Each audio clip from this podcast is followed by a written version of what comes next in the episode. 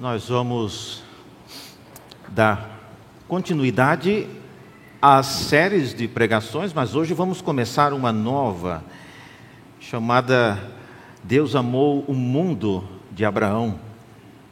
Para você que nos visita e você não conhece, mas há um guia de pregações, você pode acessá-lo e tem muitas informações sobre a as pregações e os esboços. Se por acaso você está hoje nos visitando e, e, não tem esse guia, se você levantar uma de suas mãos, um diácono coloca um na sua mão agora. Se você quiser, é só se manifestar. Bem, nós vamos então é, ler o texto de Gênesis no capítulo 11. E enquanto eu faço isso, irmãos, nós estávamos conversando entre os pastores a necessidade que temos de criar um vínculo maior entre o cristão e a sua própria Bíblia. Então vocês verão cada vez menos a projeção dos textos aqui. E isso é intencional.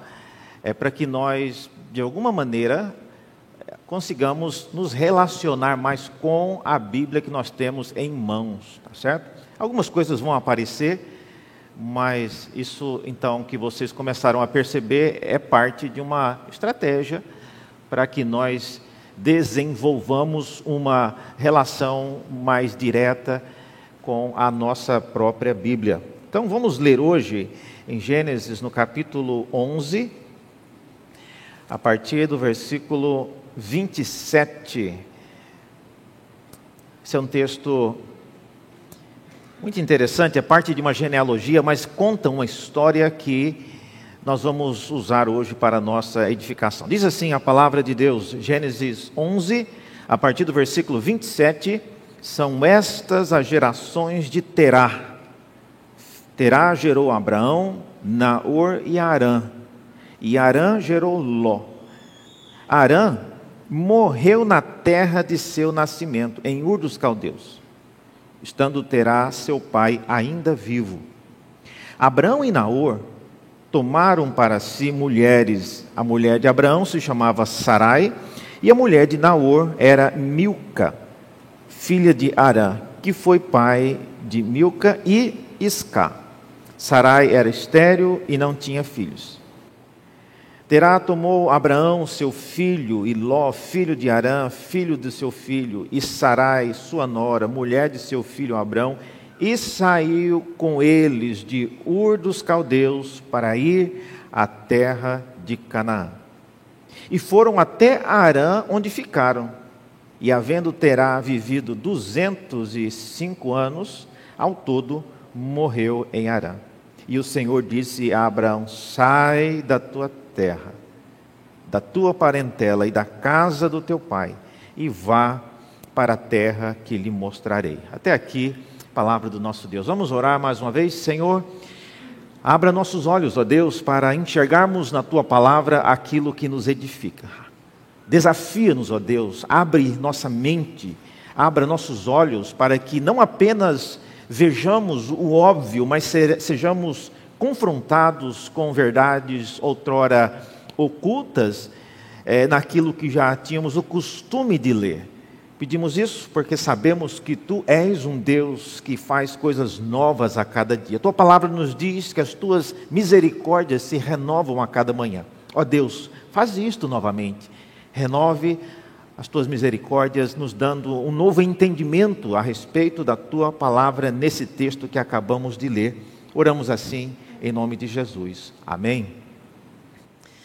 Meus irmãos, o primeiro gesto de amor de Deus em relação ao mundo de Abraão foi pedir que ele saísse da terra onde ele morava.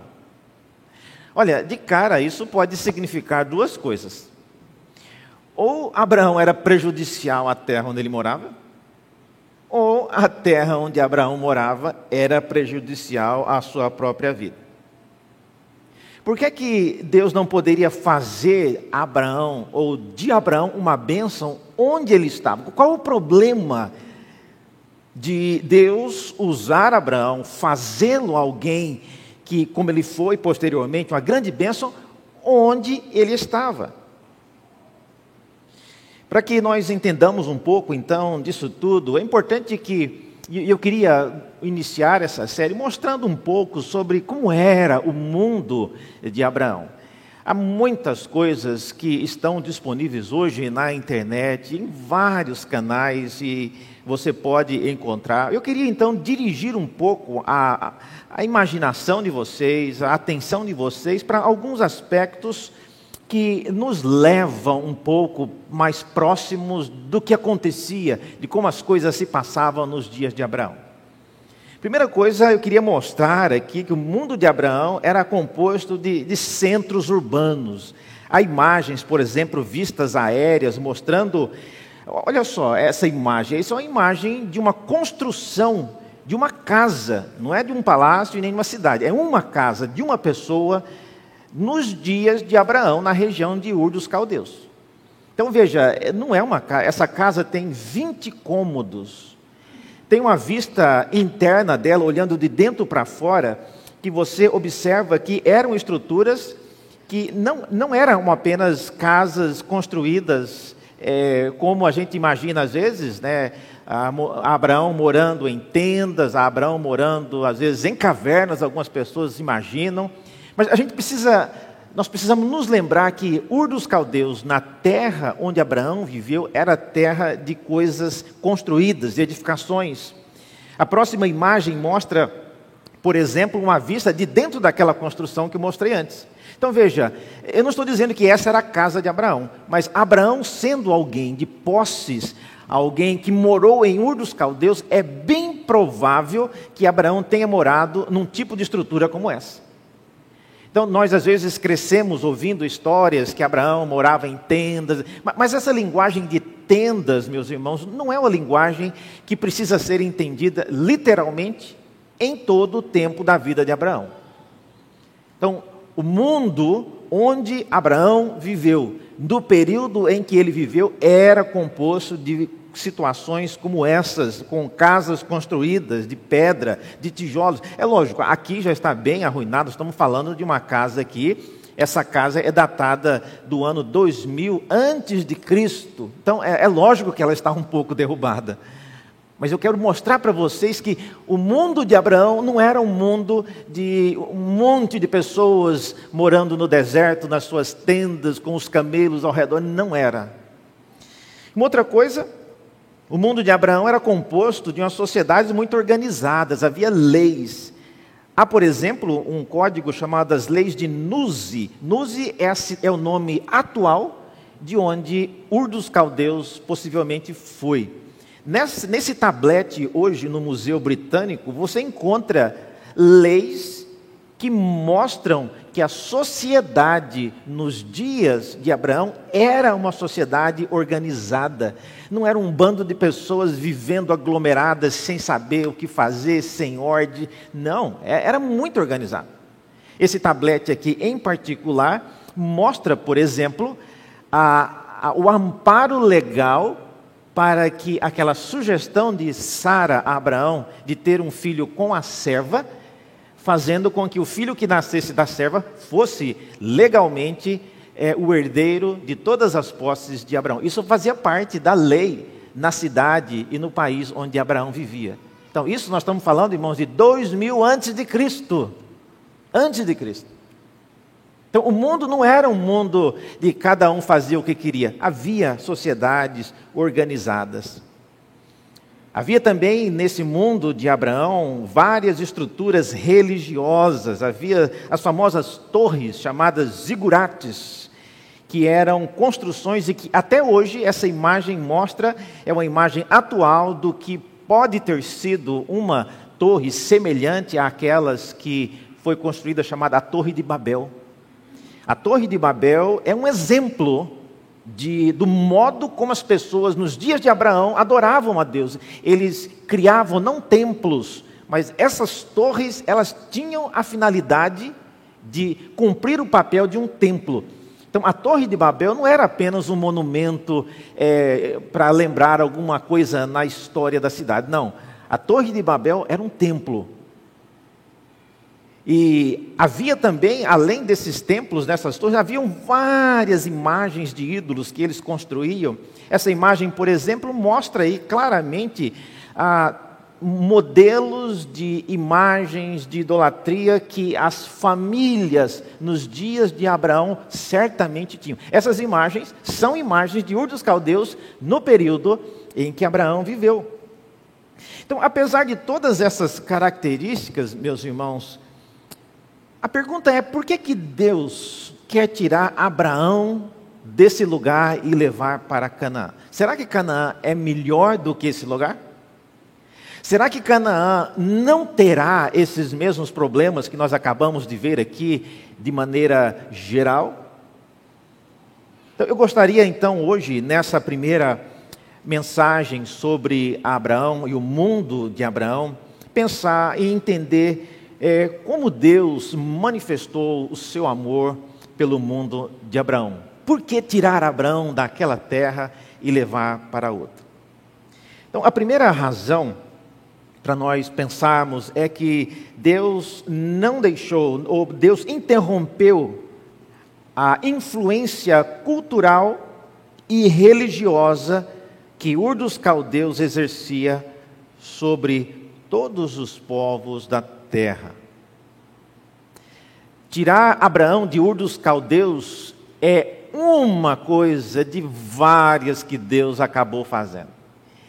E uma das principais é exatamente essa: Deus interrompeu a influência cultural e religiosa que Ur dos Caldeus exercia sobre todos os povos da terra. Ur dos Caldeus, irmãos, não era uma cidadezinha. Aliás, a cidade de Ur dos Caldeus, ela caiu. Esse é um ponto importante. Primeira coisa que Deus fez para interromper essa influência é que ele derrubou, por vários fatores. A cidade de Ur dos Caldeus não é a, a mesma cidade de Ur. A cidade de Ur atualmente seria por próximo da região de, de Bagdá. Mas a Ur dos Caldeus, ou Ur da Caldeia é uma outra cidade, próximo também, e vivia, obviamente, dependendo é, do comércio, da religião, da indústria, da segurança da grande, da grande Ur. De modo que quando Deus, por vários fatores, guerras e fomes e pestilências, acaba derrubando a cidade de Ur, o império de Ur chega ao fim, tudo, tudo foi afetado. As pessoas que tinham posses não conseguiam mais manter os seus negócios, tiveram que ser realocados. As pessoas que tinham é, família começaram a ir para outro lugar. Então, a queda de Ur foi um impacto tremendo no modo como Deus começou a interromper a cultura de Ur dos caldeus que ela tinha sobre os outros povos da terra. Uma outra coisa eu não sei quantos sabem, mas a morte de Noé. Eu vou deixar para vocês fazerem uma tarefa depois à, tarde. Se você ler essa genealogia que nós acabamos de ler aqui, desde o começo, você verá que Noé viveu 600 anos depois do dilúvio. Isso significa, eu já fiz a matemática, mas isso significa que quando Noé morreu, Abraão já tinha 66 anos de idade.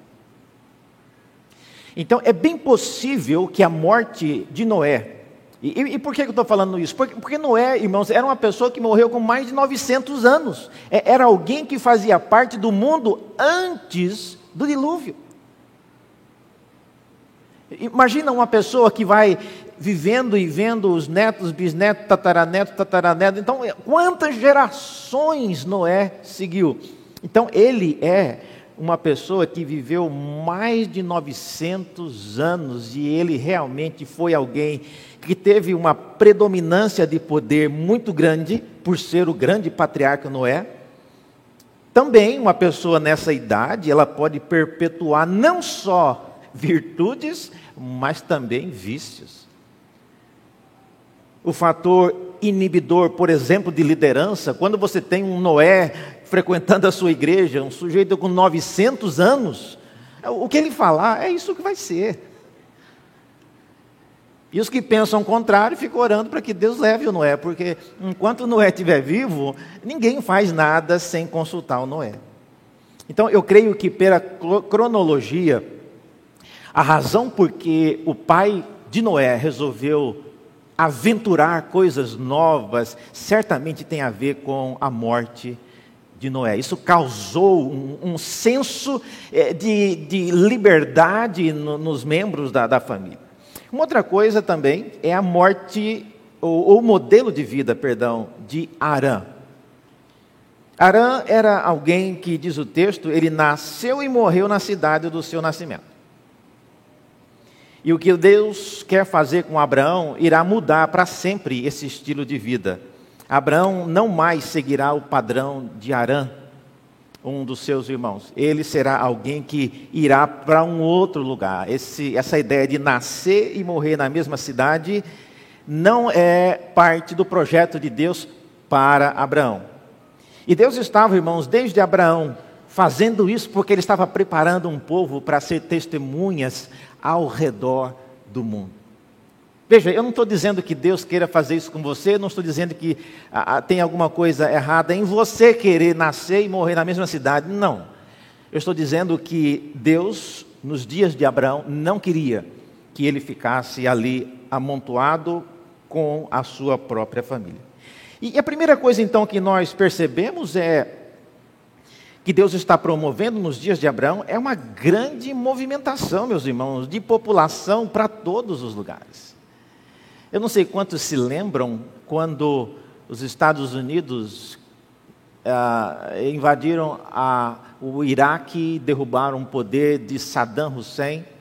Para os que são daquela região, por causa da queda do poder estabelecido, várias pessoas fugiram e pessoas sem a proteção outrora garantida pelo Saddam Hussein tiveram que ir para outros lugares, pessoas que estavam com medo do impacto daquilo fugiram e foram para as fronteiras, de, de modo que a queda de um poder traz várias movimentações de povos. Nós que vivemos numa grande região metropolitana com 22 milhões de habitantes, muitas vezes nós não cogitamos a possibilidade de sair daqui. Muitos construíram a vida, o patrimônio, ao redor de um bairro da cidade, ao redor de um tipo de negócio, ao redor de uma grande empresa.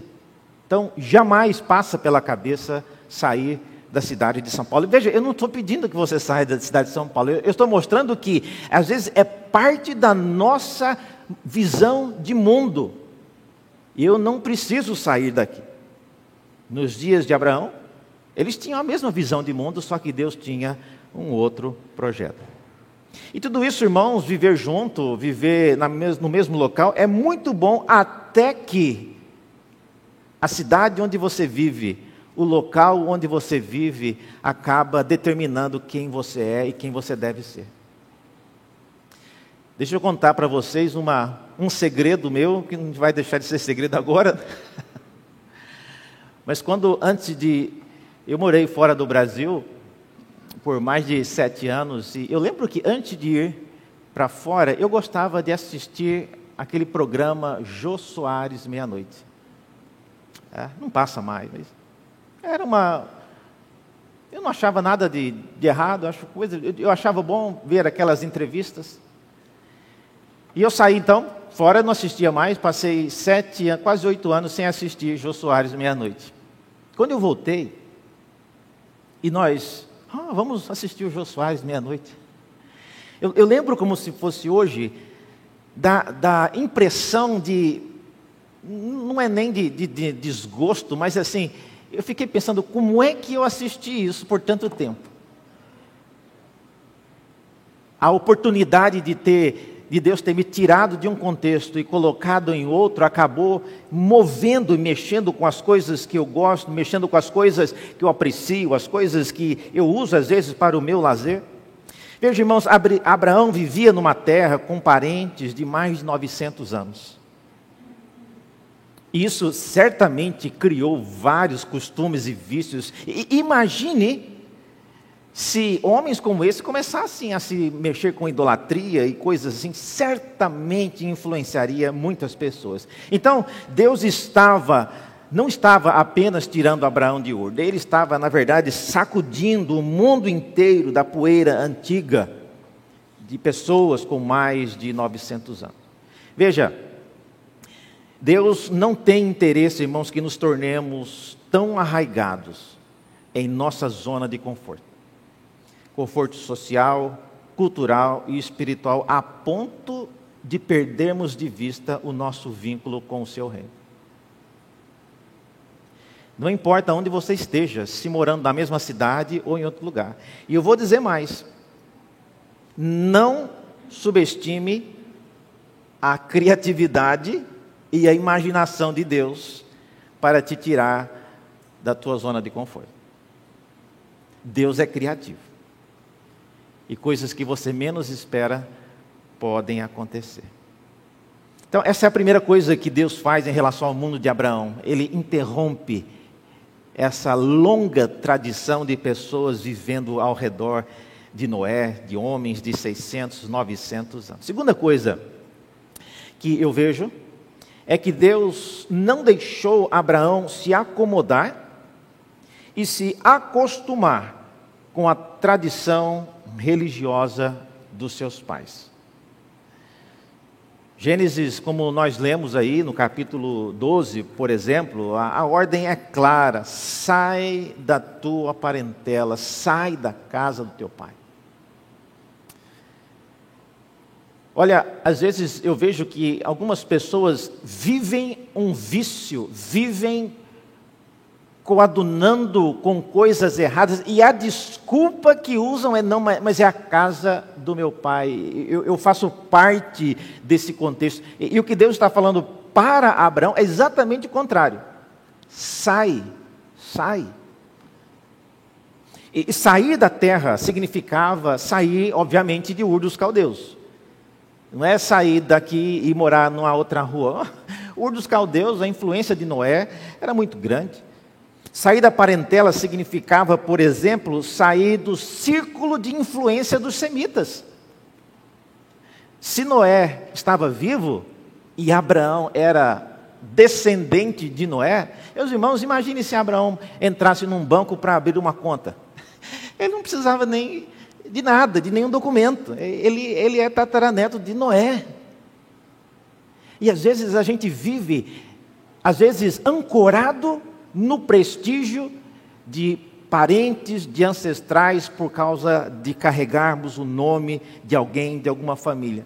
Então, sair de Cana, sair de Ur dos Caldeus, Abraão perderia grandemente a influência que ele tinha. Sair da casa dos seus pais significava sair de perto de irmãos, de tios, de avós. E quando parentes que, mesmo que você saia, eles vão junto, Deus providenciou outra coisa. É, no caso, eu já falei, Noé, é, Deus pensou é melhor eu chamar Noé para estar comigo, porque Noé, pelo jeito, já está com mais de 900 anos e ele vai continuar firme. Então Deus chama Noé para si. O irmão de Abraão, chamado Arã, que tinha o costume de que nascer e morrer na mesma cidade, Deus chamou para si também. Então veja, Deus é criativo. E ele sabe pessoas que vão sempre ficar penduradas na gente, ele chama para si. Agora, irmãos, imagine se pessoas como Abraão começassem a se envolver com idolatria. Imagine se ele pudesse copiar aquilo que Noé andava fazendo. E eu vou dizer uma coisa: abra um texto agora na sua Bíblia, isso não vai ser projetado. Josué 24, Abra esse texto. Eu queria que você sublinhasse esse texto na sua Bíblia, porque é um texto estratégico para você entender várias coisas. Josué 24, versículo 2 e 3. Olha só o que esse texto diz. Esse texto é Josué falando ao povo e ele conta aquilo que estava acontecendo nos dias de Abraão. Olha, olha só o que Josué vai falar. Eu não sei como Josué sabe disso, mas ele é inspirado e ele está dando uma informação verdadeira. Então, olha só. Josué 24, 2 e 3. Então Josué disse a todo o povo: Assim diz o Senhor, Deus de Israel. Antigamente, os pais de vocês, e aí ele é mais específico, incluindo Terá, pai de Abraão, e Naor, o que é que eles andavam fazendo? Viviam do outro lado do Eufrates e serviam outros deuses. Então, veja, a família de Abraão era uma família idólatra. Era uma família de pessoas que adoravam outros deuses. E, e possivelmente aqueles bonequinhos que eu mostrei aqui, aqueles ídolos, eram ídolos das, das famílias, de Noé. Noé, reverendo? Sim, por que não Noé? No dia que Noé saiu da arca, ele resolveu encher a cara, embriagou, se causou um problema enorme. Nós vamos ver parte desse problema aqui. Então, Noé não era um santo. Ah, mas ele, antes do dilúvio, Deus falou que ele era a única pessoa justa. Antes do dilúvio. Depois, não. E como que o senhor sabe disso? Porque esse texto aqui está dizendo, ele não está dizendo exatamente que Noé era alguém envolvido com idolatria, mas ele fala os pais, uma, toda uma geração de pessoas antes de Abraão. E veja, por que que Deus não chamou Abraão para causar uma reforma na sua família. Estranho isso, né? Se a família está envolvida com idolatria, por que, que Deus não chama Abraão e diz: Abraão, eu quero que você transforme a sua família? Não, Deus fala: Abraão, eu quero que você saia de perto da sua família querendo evitar os problemas? Por que, que Deus fez isso? Por que, que abandonar a tradição religiosa dos pais para que eles morressem na idolatria? Por que, que Deus faz isso? Tenho duas respostas para essa pergunta. Primeiro, há momentos, irmãos, na história do povo de Deus que Deus se mostrou mais interessado em abençoar os de fora do que os de dentro uma geração que tem homens de 900 anos. Olha, já deu tempo demais para se arrepender. E Deus tem o mundo afora ainda para alcançar e para testemunhar. Segunda resposta que eu tenho para essa pergunta, por que é que Abraão não ficou em casa e transformou a sua família? Porque deixar a parentela não significa abandoná-la para morrer na idolatria, mas sim iniciar uma nova estratégia que não tinha nada a ver com a tradição religiosa dos seus pais. Então, ao chamar Abraão para sair da terra, Deus está iniciando um projeto novo, irmãos. E só para que você mensure isso, veja no, no famoso texto de Gênesis 11. Gênesis 11 é a descrição da Torre de Babel.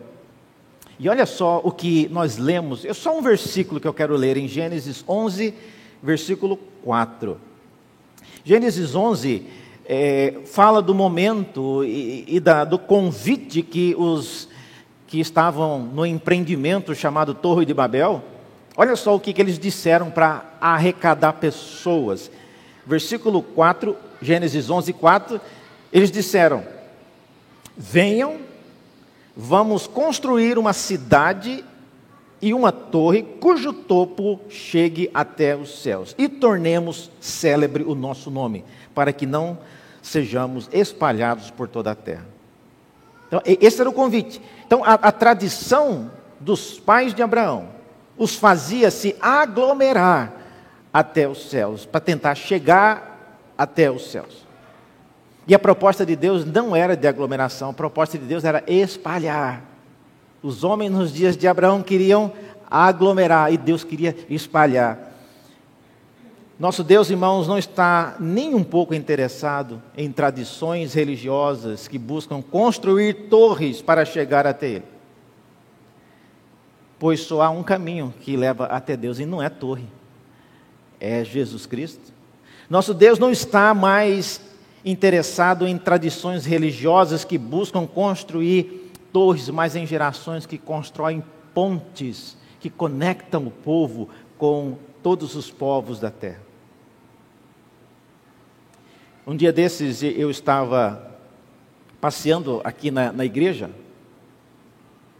e eu contei, eu estava anotando num, num caderninho meu, 143 rachaduras, tintas que estavam fofando e local que tem acúmulo de musgo aqui na igreja de Santo Amaro.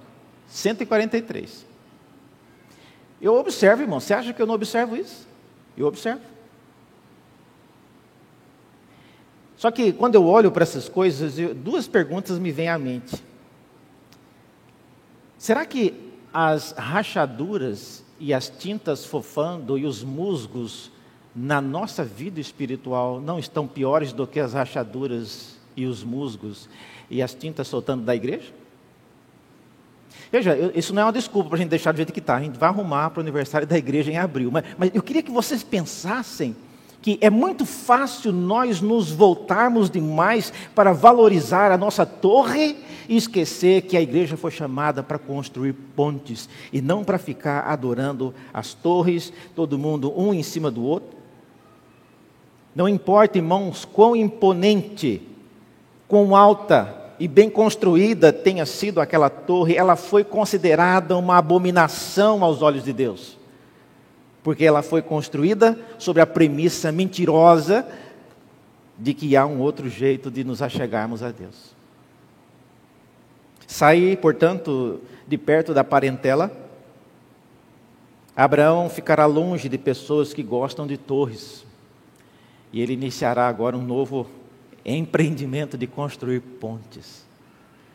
Segunda coisa que o movimento da Torre de Babel me ensina é que a tradição dos pais de Abraão era de tornar buscar é, se tornar célebres, buscar que o nome deles fossem célebres. Veja, por que, que alguém construiria uma torre para chegar até os céus? Já que a torre era uma torre, que a gente falou, uma torre templo, a gente pode até mudar a pergunta: por que, que alguém construiria um templo que nos fizesse chegar até próximo do céu? Você poderia imaginar, lógico, para ficar perto de Deus, mas não era essa a razão. Diz o texto que eles estavam construindo essa torre para que o nome deles ficasse conhecido. E a intenção é clara, não é uma intenção oculta, subliminar, não. É, é, isso que eles avisavam, eles colocavam nos cartazes: quem quiser trabalhar com a gente, venha, que nós vamos fazer que o seu nome fique grande. Então, vocês entendam, eu estou dizendo isso para mostrar que quando Deus chama Abraão e promete que ele lhe dará um nome, é exatamente em contraste aquilo que Babel estava propondo. Aqueles homens envolvidos na construção da Torre de Babel queriam fazer isso para que tivessem nomes. E Deus chama Abraão e diz: Olha, saia dessa terra, não se preocupe com o nome, eu vou te dar um nome, eu vou engrandecer o teu nome, Deus disse a Abraão. Deus tem o interesse, meus irmãos, em que o nome do seu povo, o nome da sua igreja seja conhecido, mas não por meio de torres, mas por meio de pontes que nos levam até todos os povos ao redor de nós. Em terceiro e último lugar, sobre a Torre de Babel. Por causa da tradição religiosa, os pais de Abraão não tinham o menor interesse em sair de perto daquela torre. Versículo 4 que nós lemos aí de Gênesis 11 diz: Para que não sejamos espalhados. Veja, em tese, não há nada de errado em gente querer ficar juntos. O que, que há de errado em você querer ficar junto com as pessoas que você gosta? Deixa eu falar uma coisa para vocês, irmãos. O problema de ficar junto não é em si ficar junto, mas é com quem você fica junto. E por qual motivo você fica junto. Dependendo de como você responde essas duas perguntas, com quem você quer ficar junto e com qual objetivo você quer ficar junto, eu te digo: olha, foge, afasta disso.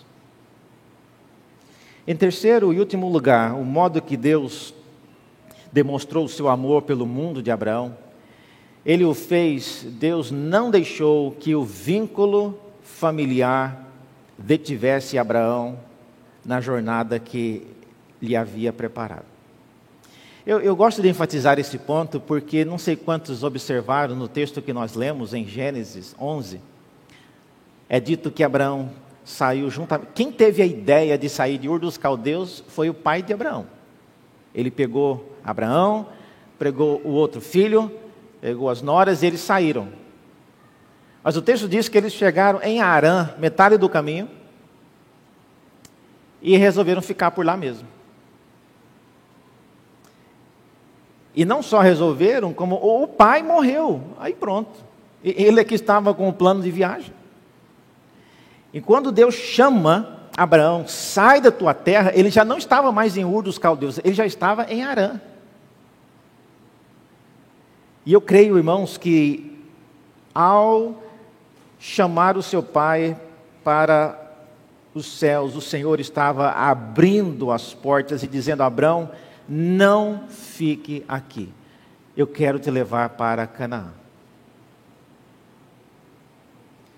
Quando Terá morreu, morreu com ele, como nós vimos já, uma, uma, uma, um vício, uma geração de pessoas idólatras. Até hoje não entendo exatamente por que Terá quis sair de Ur dos Caldeus. Posteriormente, outros textos na Bíblia irão nos dizer que Deus chamou, na verdade, Abraão já desde Ur dos Caldeus e não em Arã. Então, certamente, a decisão de Terá, de querer sair de Ur dos Caldeus, tem alguma participação do próprio Abraão, conversando com o pai, mostrando já erros e vícios que a sua geração tinha. De modo, irmãos, que o que é que nós podemos concluir disso tudo? O que eu queria que vocês levassem hoje para casa? Primeira coisa, a primeira conclusão que eu queria que ficasse marcado para você é: nunca subestime aquilo que Deus é capaz de fazer para que o seu povo pare de ficar obcecado com torres.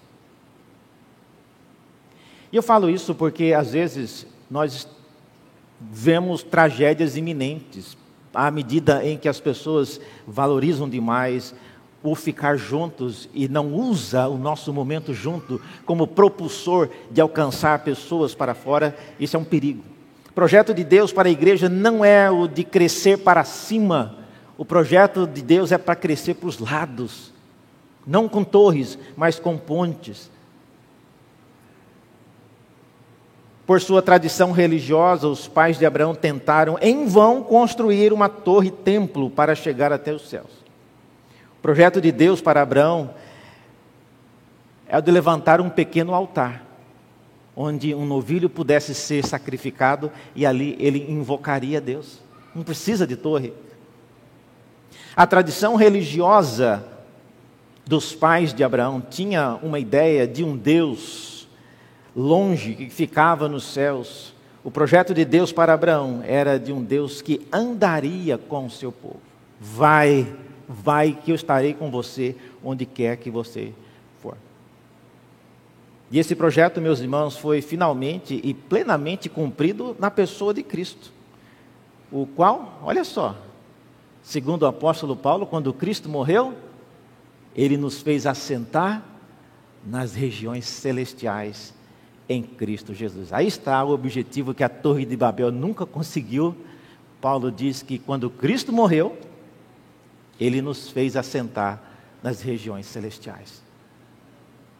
Que Deus nos faça pensar nessas coisas e nos ajude a rearranjarmos a nossa visão como igreja em relação ao mundo que está ao nosso redor. Vamos orar? Senhor, graças te damos porque tu não és um Deus condicionado e nem bitolado. O que o Senhor quer fazer, o Senhor faz.